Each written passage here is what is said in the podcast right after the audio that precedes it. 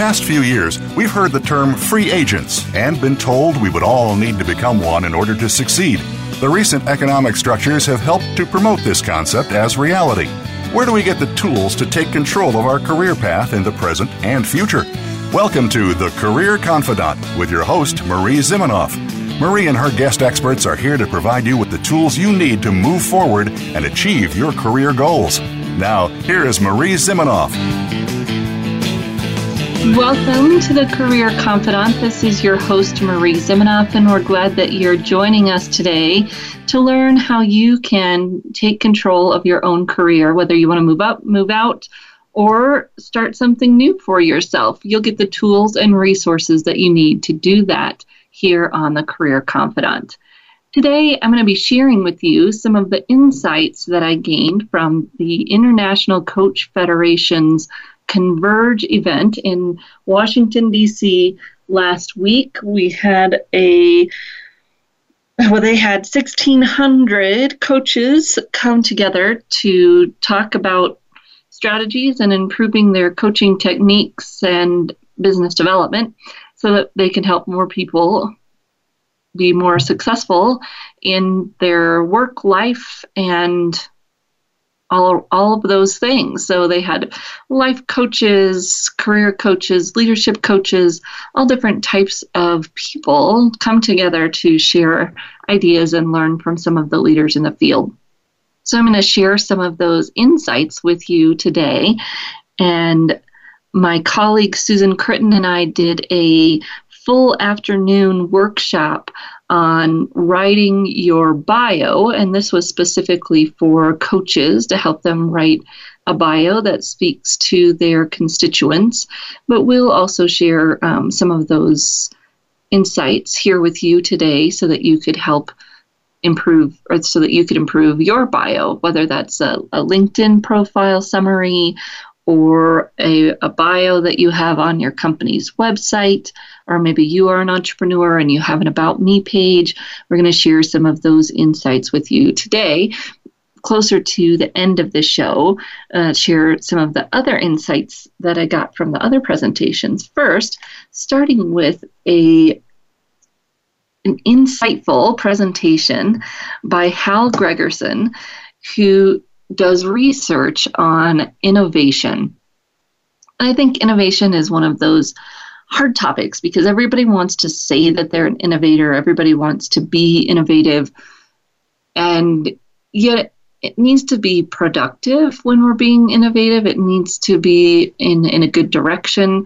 You know, that's the difference between a loose cannon and initiative is is is what we're doing productive or is it just innovation for the sake of innovation creating something cool for the sake of creating something cool or does it actually add business value or value to whatever group of people that is our audience for whatever we do?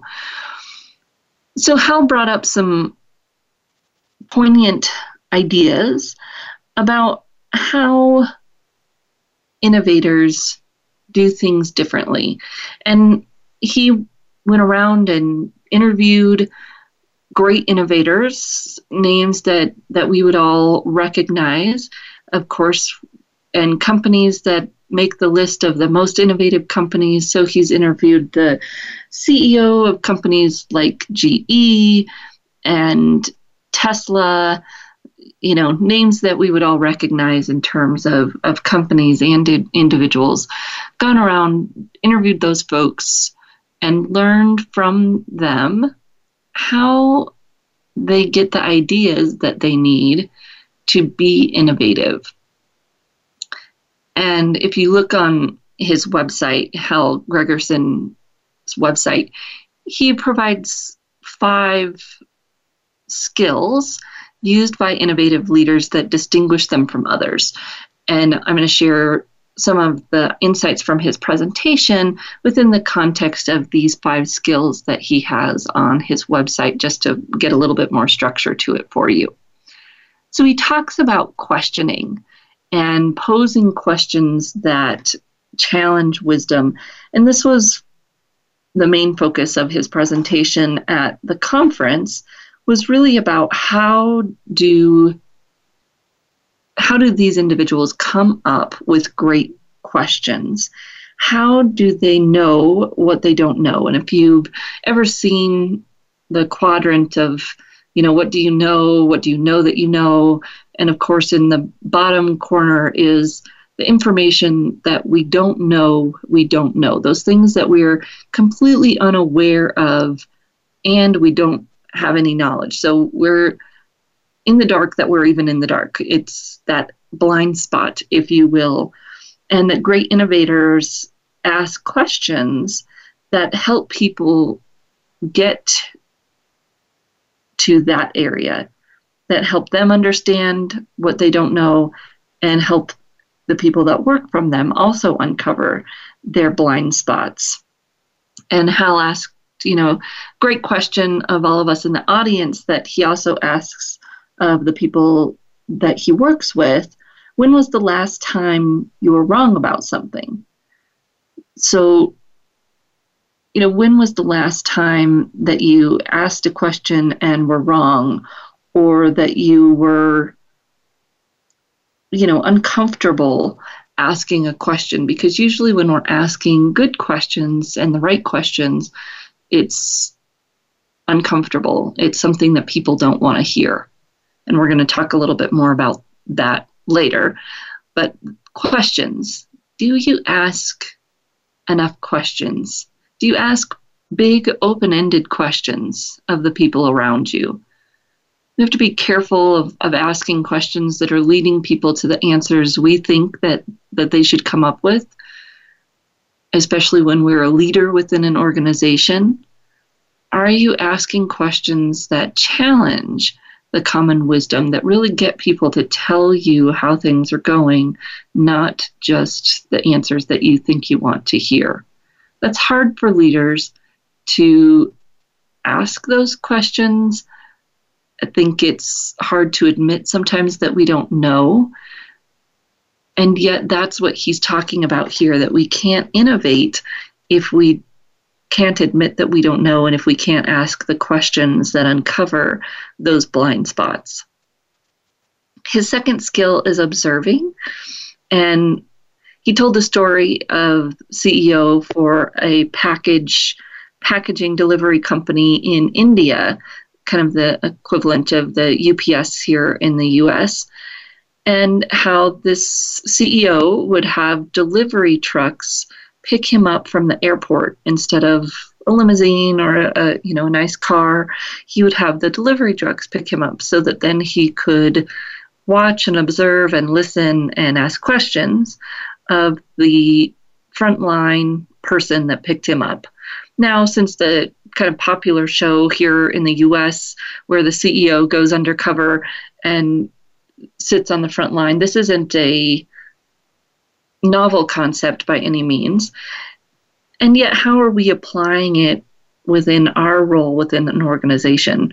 Whether we're a CEO, a C level person, or a frontline manager, are you really observing what's going on in your organization and looking for opportunities to improve in a meaningful way?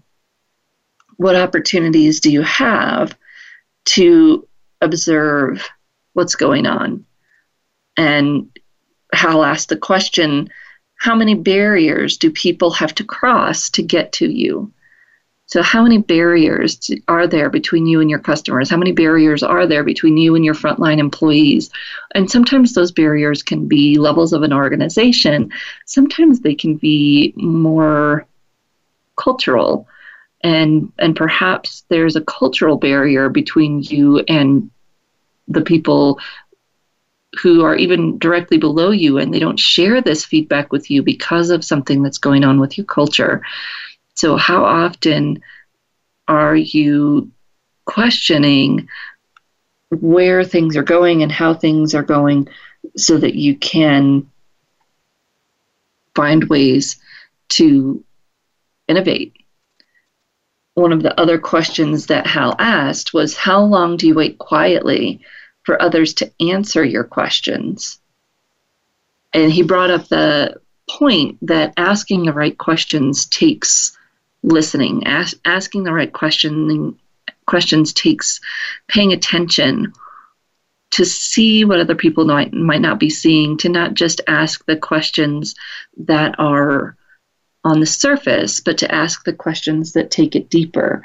And this, of course, is one of the very important skills of a coach. And when you're in a management position, occasionally you take on that coaching role in one way or another. And to think of ourselves that way as listeners first. Are we listening to what's going on? And then how long are we waiting for people to a- answer our questions when when we do ask a question? Most of the time, we tend to jump in faster than we need to, especially in a group situation or small group situation or a meeting. The, the silence after you ask, ask a question should be somewhat uncomfortable to give people enough time to think about it and to also make it clear that you're actually looking for a response to that question from the people in the room. And especially if you're trying to change your culture, trying to change this innovation in your organization, letting people know that you're serious about listening to the answers to your questions is important. Seems like an obvious thing, but watch how much leaders in your organization ask questions and then don't necessarily wait for the answers or aren't really interested in the answers after all. Along with this same story of the gentleman who's having his drivers, delivery drivers pick him up is, is Hal's third skill of networking. So, meeting people with different ideas and perspectives. If you're a leader, how often do you get outside of, of your circle, maybe to talk with other leaders or to network vertically across your organization. Experimenting, so experiencing different ways to do things, playing around, not being afraid to try new things with your with your organization, with how you do things, how you communicate, how your organization is functioning.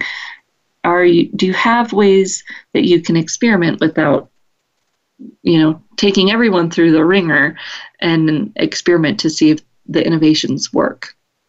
And then making connections between questions, problems, or ideas. And, and this is his last skill of associating. Making connections.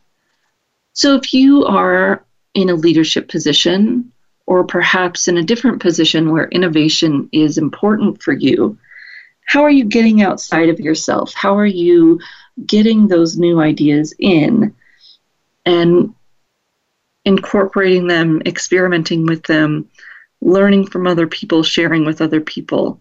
I love this because it highlights the all important concept of relationships that we talk a lot about on this show. Three or four of his five skills require you to talk to other people and have those relationships. You can't be an innovator behind your computer 90% of the time at work. It comes from the idea of the Gemba work walks where you're, you know, leaders walking around their organizations. Kind of silly that that was such a huge aha. But the idea that we as leaders and as individual contributors really need to be engaged with the organization to truly innovate in an effective way. We're going to come back in just a few minutes kind of finish up this idea of innovation and dive into some of the other great insights that were shared at the ICF conference last week. We'll be right back in just a few minutes.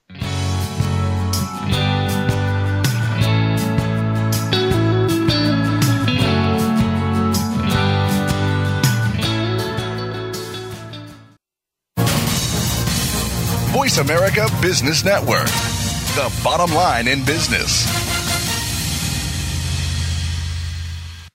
You know that the career landscape has changed and that you need to be proactive about managing your career. you can have the foresight, skills, and confidence you need to take charge of your career and seize opportunities. A strategic advantage and career expert, Marie Zimenoff has helped thousands of leaders like you get focused, get found, and get hired. Visit getcareersmart.com to find out more. That's getcareersmart.com or call 800 521 2080 to schedule your complimentary consultation. Alcohol contributes to America socially, economically, and culturally. But alcohol also impacts our health, safety, and quality of life. On Alcohol Across America, each week we present recurring issues related to community, liability litigation, social and college drinking, and the alcohol industry. Join host Dr. Brad Krever and his co hosts every Monday at 4 p.m. Eastern Time, 1 p.m. Pacific Time on the Voice America Business Channel. Each week, Larry Sternberg joins Dr. Kim Turnage to explore management issues from culture to discipline in Managing to Make a Difference. Join Talent Plus for 60 minutes of dynamic conversation, including real life management examples helping you manage teams across the globe. This series airs on Voice America, the business channel, Thursdays at 5 p.m. Eastern, 2 p.m. Pacific. Managing to Make a Difference every Thursday afternoon with Larry Sternberg and Dr. Kim Turnage. Follow us on Twitter at VoiceAmericaTRN. Get the lowdown on guests, new shows, and your favorites. That's Voice America TRN.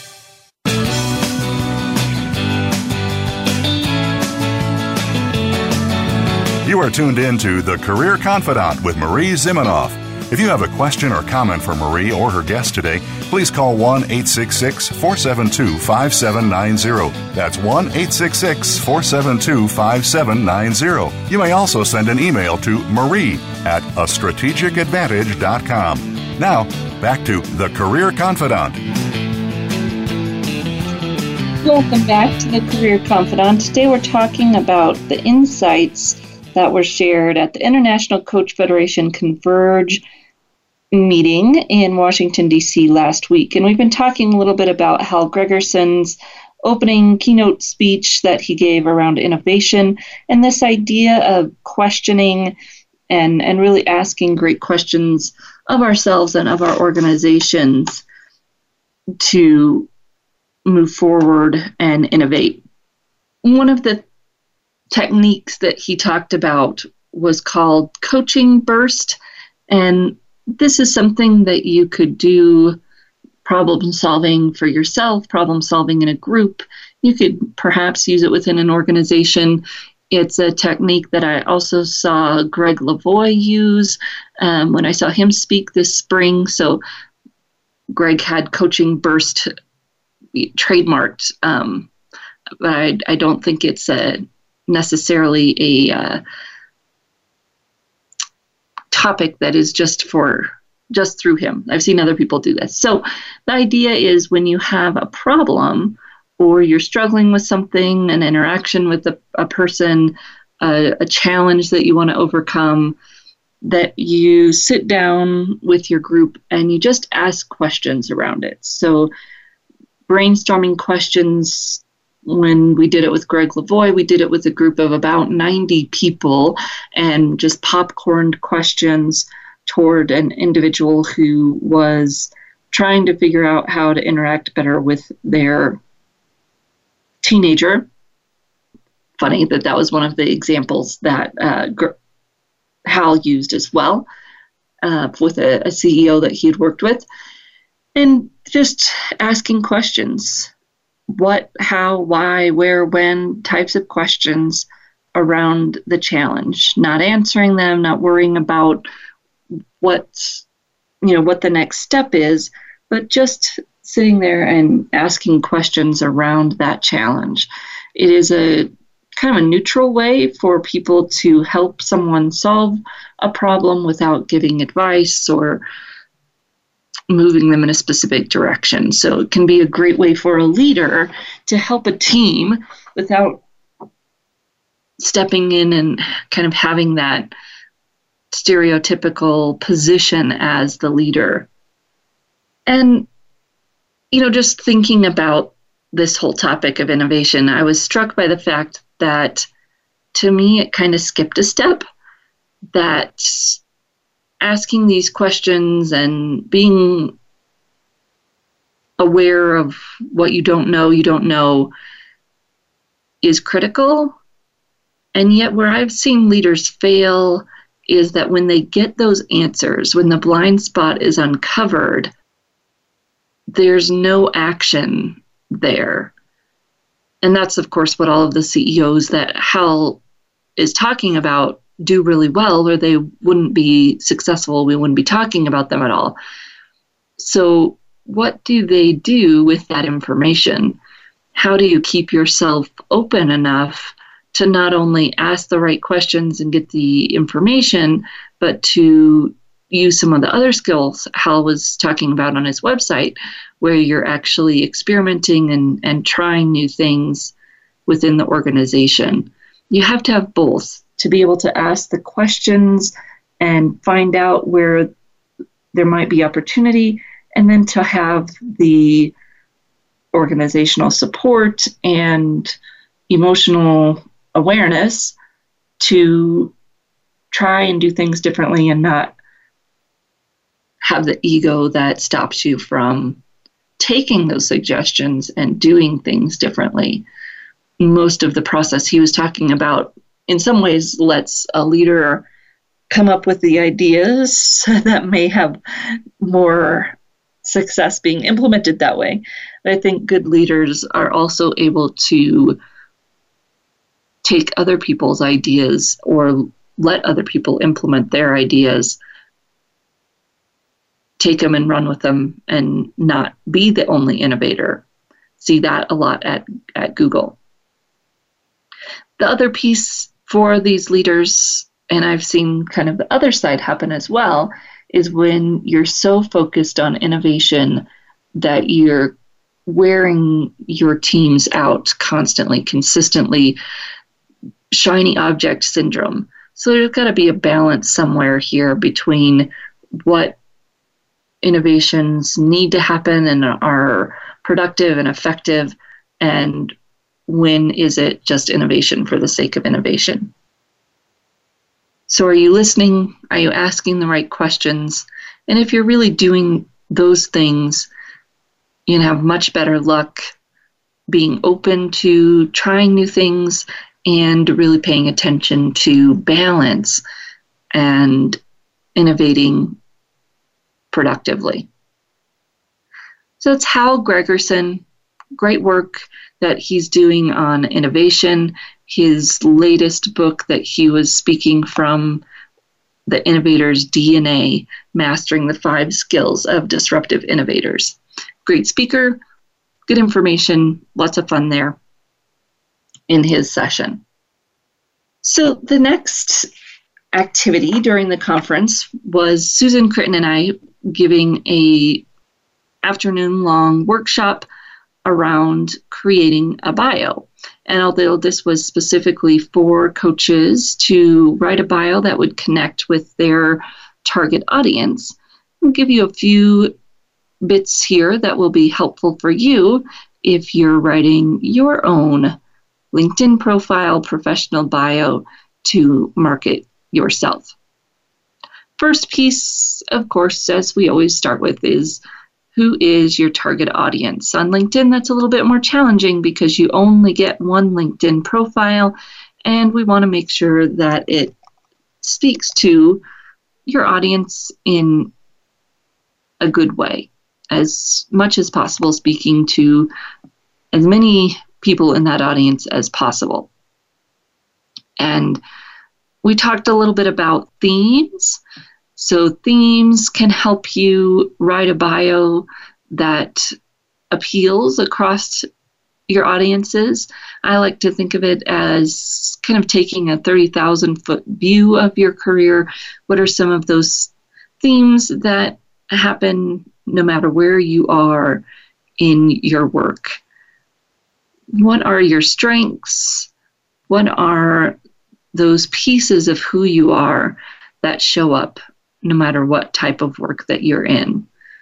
So, passions, some people say values, interests, strengths, What are those pieces of you that show up no matter where you are?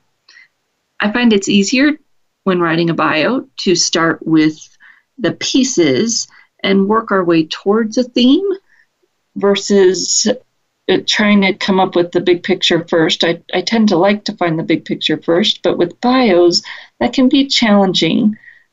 It's easier oftentimes when we look at the pieces. So, looking at stories, and Susan talked a lot about stories and the importance of stories in a world where we're bombarded so much with information and facts and even stories. Stories are the things that stick. So you want to think about stories that you can tell about your work that will appeal to your target audience. So Susan gave some entry kind of sentence completion activities for people to come up with some of the content for their bio and to really think about you know when are you at your best what are those high points for you. People call them a peak experience. Those times in your career that stand out to you, where you really remember feeling alive, feeling on fire, feeling like you are just exuding the best of who you are. Maybe working on a certain project, maybe in a, a certain setting, looking back on your career and really thinking about those times when you were at your best. I do this appreciative inquiry process with my clients to really look back and think about what were the best times in their career? When were they the happiest? What were they doing? When did they feel like they were really using all of their skills? Some people would call this flow, right? When you lose track of time and you're you're just so engaged in what you're doing. When we look at those experiences and we dig into those stories, that's often a place where we can find themes. What are the commonalities between those experiences when you really felt like you were at your best? And then, what are those areas that other people recognize your expertise or where other people comment on your strengths? What do other people say about you, what you do, what you know, what you're great at. Start collecting your testimonials, things that people have said about you, your performance reviews. What are some of the themes there in what others say about you? This can be a nice way to get started for people who struggle with the idea of kind of bragging. Go and look at what other people say about you so that you can take their words. And then, what are some of the personal things that you want to share with your online, especially with your online audience? What do you want them to know about you? People go online today to learn about other people. They don't necessarily want just that professional persona, the polished corporate bio. If you're talking about putting some kind of bio online in any form or fashion, you want it to include something that goes beyond the professional. So, something unique about you, personal accomplishments that you're comfortable sharing, like maybe you run marathons or you were you're a, a track coach, whatever those things are that might help people connect with you on a more human level, where you volunteer, what you do with your your free time. How can people connect with you beyond just the professional? And you want to think and spend some time there, something that will allow people to make connections with you and something that you're comfortable sharing. We want to find a good middle point there. So you're collecting all the data, kind of answering those questions, thinking about themes that run between your stories of accomplishments. What do you want people to know about you? And when we come back from your our break, give you a few more insights into content that you might want to put into your bio before we move on here to more insight from the ICF conference. We'll be right back in just a few minutes.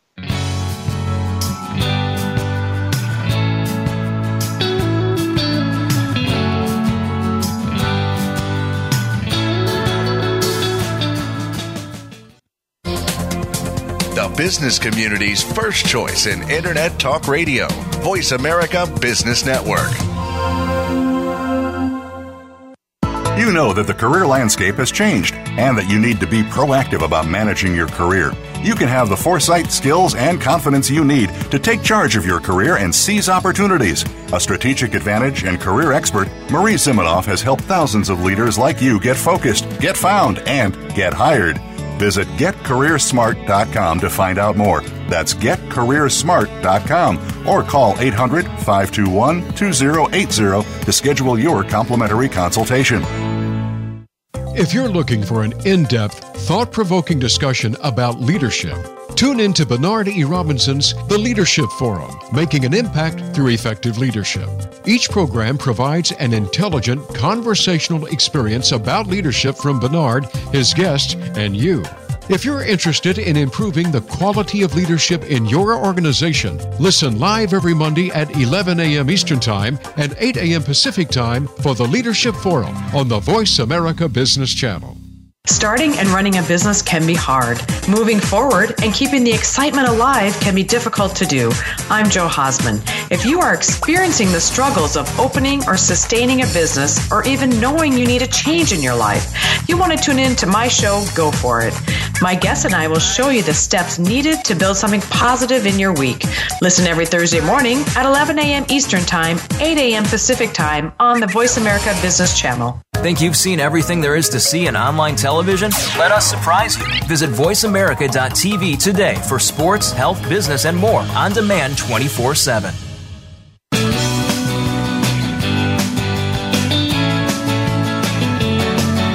You are tuned in to The Career Confidant with Marie Zimenoff. If you have a question or comment for Marie or her guest today, please call 1 866 472 5790. That's 1 866 472 5790. You may also send an email to marie at a strategic strategicadvantage.com. Now, back to The Career Confidant. Welcome back to the Career Confidant, and today we're talking about the insights that were shared at the ICF International Coach Federation Conference in DC this last week. And Susan Critton and I did a session on writing your bio, talked a little bit about the information that you might gather to put in that kind of a bio, your peak experiences, what are some of the themes there, your strengths, what do other people say about you. And as you're gathering that information, you're looking for themes and you start to to kind of put it together. Susan encouraged people to think about how do they connect to their audience.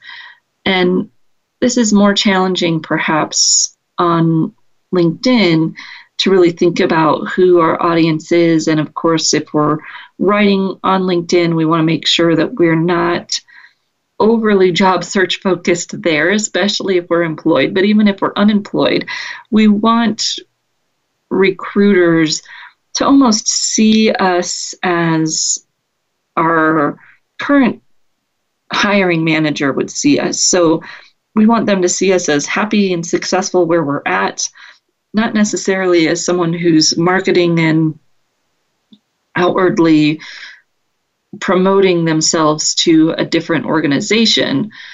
It's kind of that idea around, you know, same thing as dating that if we're too forward, it's unattractive. Same thing applies to recruiting. So we want to think about how can we tell the story of, of where we are as happy and successful in our career right now. So that audience might be your vendors, your your your suppliers, your customers, your employees, and I would encourage you to write with that lens, whatever position in, you are in organization, who it makes sense to be your main audience. And of course, if you're writing a bio for a proposal or some of those things, it makes it easier because you know who your audience is. And you want to think about in that first paragraph how can I share the information that is most important to that audience and in a way that really connects with them. So if you and I were walking down the street and I said, you know, oh, hi, it's nice to meet you. What do you do? Tell me a little bit about what you do for work. What would you start out with? Probably not, well, I have a PhD in blah, blah, blah. Or I went to school at this place and then I went here and then I went there. You would start with a everyday human interaction, conversation, language about what you do.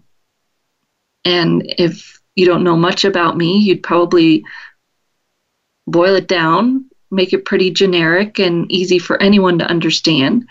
If we were meeting at an industry conference, you might be more specific about what it is that you do.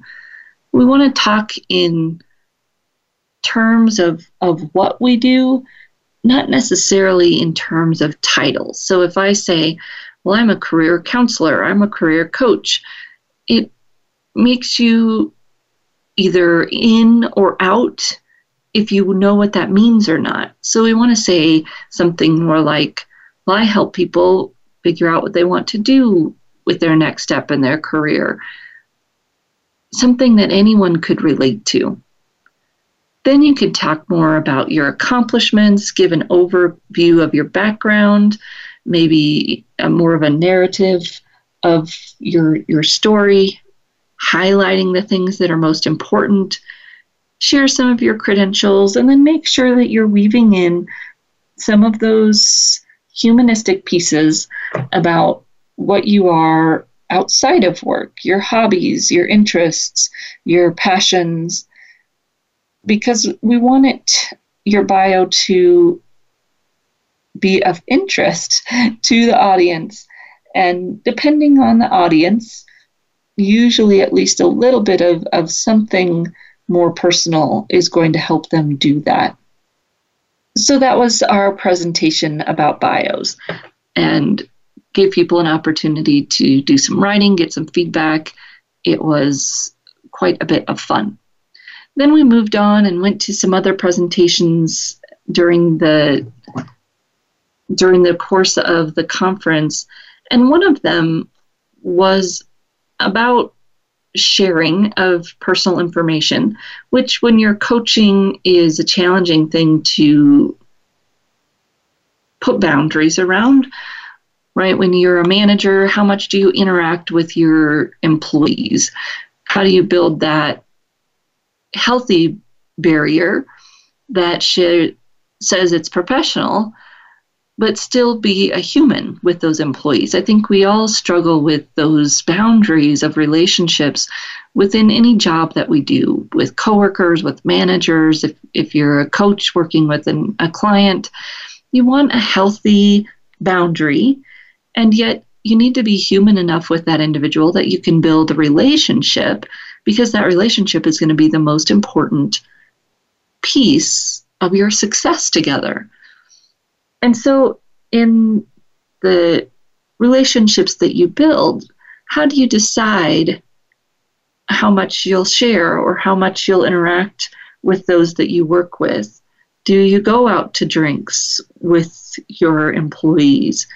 Do you sit with them at lunch? I mean, that's kind of a sounds childish, but we have to make all of those decisions as a manager to balance those boundaries and to build relationships in a healthy way.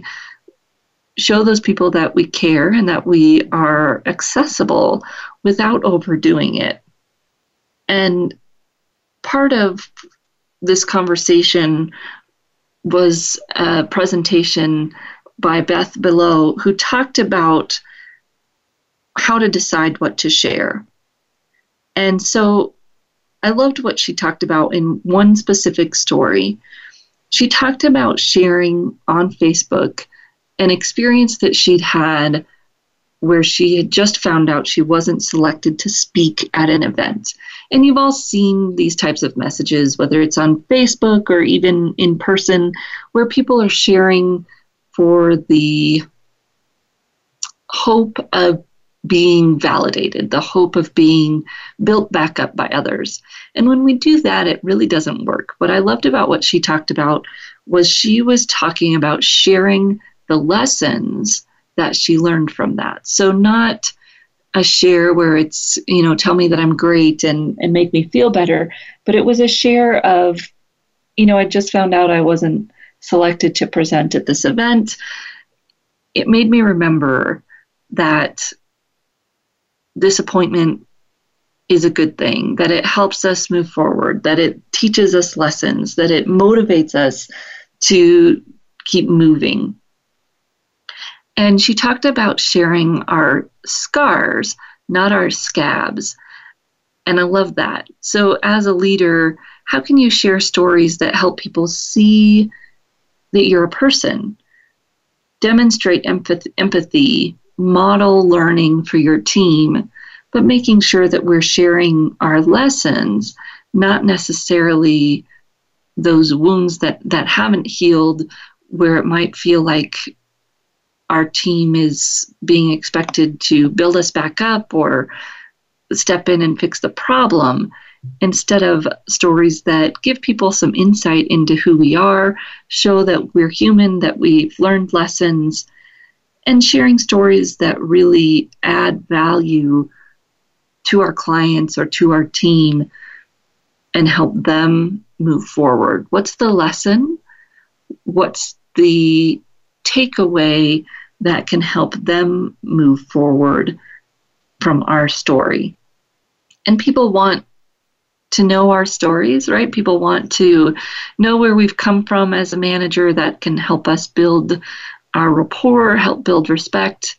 And yet, it's important that we think about what stories we share and the voice in which we share them so that it builds those healthy relationships and doesn't get in the way of having the relationship that we need to have to be productive in the work that we're going to do together, whether we're teammates, manager, colleague, manager, employee, or a coach working with a, a client.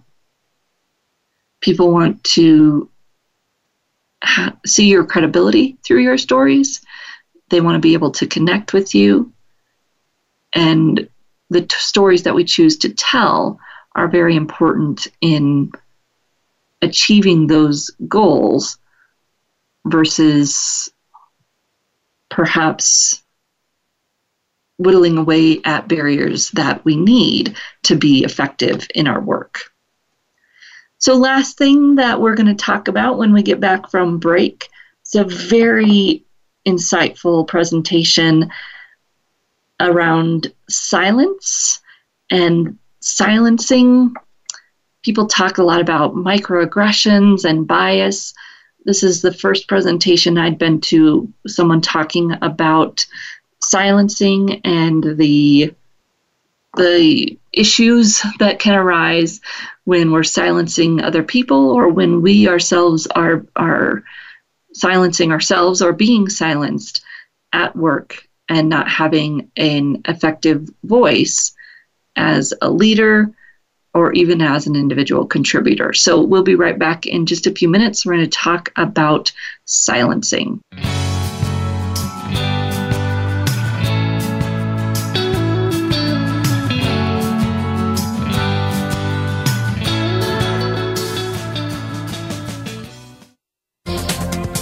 The business community's first choice in Internet Talk Radio, Voice America Business Network.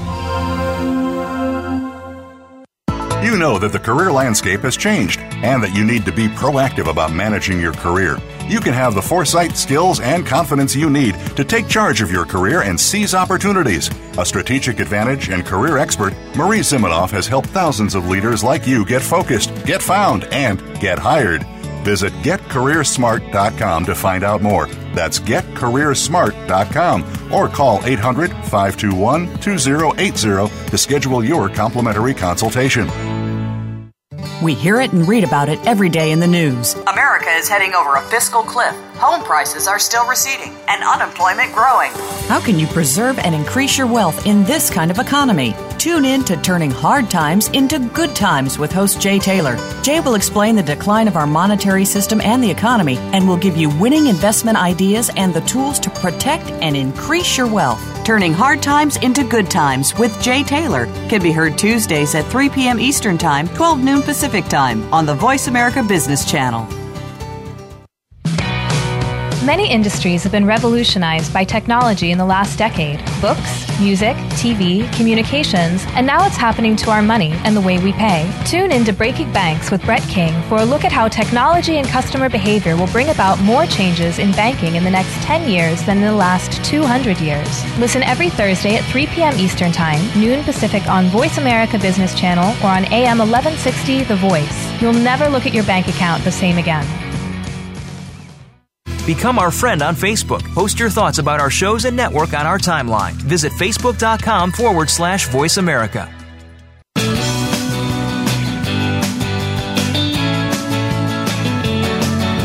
You are tuned in to The Career Confidant with Marie Zimenoff. If you have a question or comment for Marie or her guest today, please call 1 866 472 5790. That's 1 866 472 5790. You may also send an email to marie at a strategic strategicadvantage.com. Now, back to The Career Confidant. Welcome back to the Career Confidant. And today we've been talking about some of the insights gained from a ICF International Coach Foundation conference that took place in Washington, D.C. last week.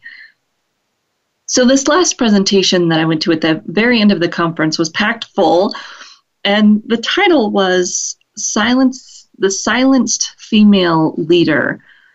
Very powerful title, powerful images that that even brings up to us thinking about what happens and what does that even mean to be silenced? So, coaching the silenced female leader by Carrie Arnold. And this was some data that she had gathered through her PhD research on women specifically who are silenced in the workplace.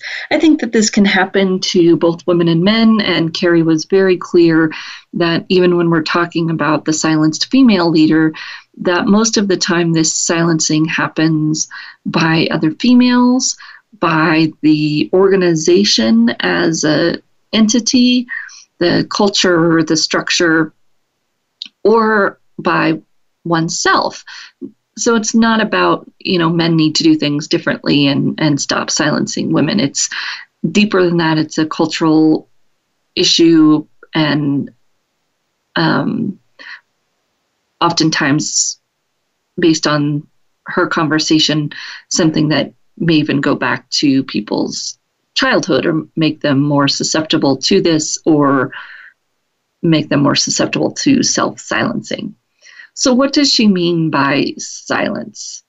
Silencing. So, it's when someone feels muted, suppressed, or muffled.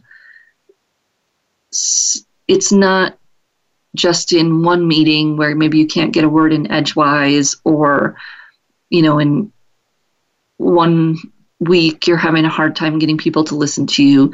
This is a consistent, persistent issue for an individual who's being made to feel or making themselves feel kind of in, um, invisible.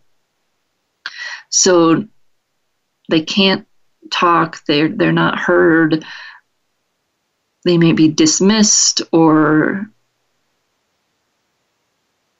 not listened to on a consistent basis. And when she did her research, the female leader had to feel this way for two years consistently to be a part of her study. And more importantly, perhaps, perhaps she talked about purposeful voice and the importance of purposeful voice as a leader. And this is something that applies to all of us and any level of leadership, male or female. The idea that we are having a purposeful voice, expressing ideas, informations, or opinions with decisiveness, intention, and resolution and agency. So making things happen with our our voice. You people, you know those people at work, male or female, who talk to hear themselves think, who don't don't bring that sense of agency and purpose with what they say. And eventually these people can be less effective, even if they aren't necessarily being silenced, because they're not using their voice in a purposeful way. Voice efficacy is the term that she used for a repeated pattern of purposeful voice. The issue with self silencing or being silenced by others, showing that these people who do this or are feeling this don't trust themselves. They don't make decisions based on the best information that they have. So, some of this data was done with nurses and doctors and would show that nurses who kind of felt as a group silenced by their physician group would actually not do the best thing for the client, for the patient because they felt silenced by the physicians, because they felt a lack of power, a lack, a lack of voice. And so there's some real issues that happen in a company when this is going on, whether it's females or males, it doesn't matter. When our organizational structure or people within our organization are silencing other people within the organization, this becomes an issue for the business, for their productivity, for their safety. It's it's a big issue. And I've seen this happen in organizations where very strong executive leadership groups who in this case do happen to be mostly male have a culture it's not necessarily even spoken, right? So much of what we communicate isn't spoken. That the culture is created that people are not to dissent. They're not to have dissenting opinions. They're not to communicate any ideas that may not be aligned and when you get that level of silencing, then of course, circling all the way back to the beginning of our call, you cannot have innovation, can't have change, you can't have true safety, you can't have true interaction, you can't have relationships, interaction between your teams because people are not talking. They're muffled, they're suppressed, they're feeling muted. And Carrie also showed her data that indicated a huge physical impact, physical consequences from this happening for individuals, where they were having severe body reactions to this suppression, heart issues, respiratory issues, lots of throat issues. Very interestingly, the pain in in the throat that was common among these women when they felt like their voice was being suppressed. Just so amazing how our bodies and minds all interact. So I encourage you that if you're in an organization that has this culture, to start thinking about how you can address this. And one of the ways that Carrie found people could turn turn the tides and not feel as silenced or start working to be less silenced or to figure out what is causing the silencing to name it to talk about it with their coach in a safe space, of course, to describe it, to realize how they're being impacted, and then to find a community, building rapport, rapport with a community who can understand that, and also to give others voice.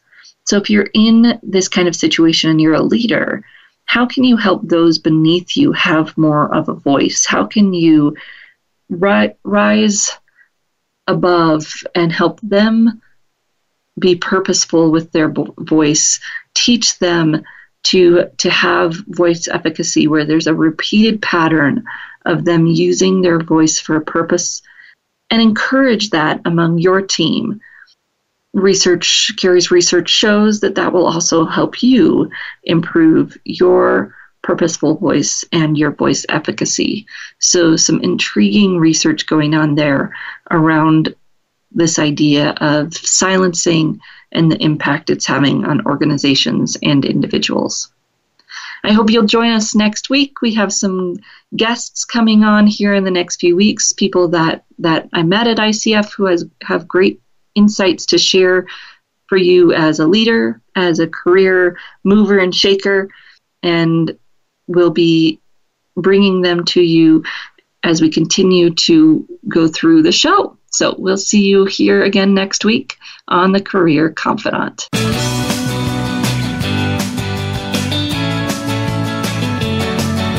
Thank you for listening to The Career Confidant. Marie Zimenoff will return again with another terrific guest next Monday at 6 p.m. Eastern Time, 3 p.m. Pacific on the Voice America Business Channel. Be sure to join us then.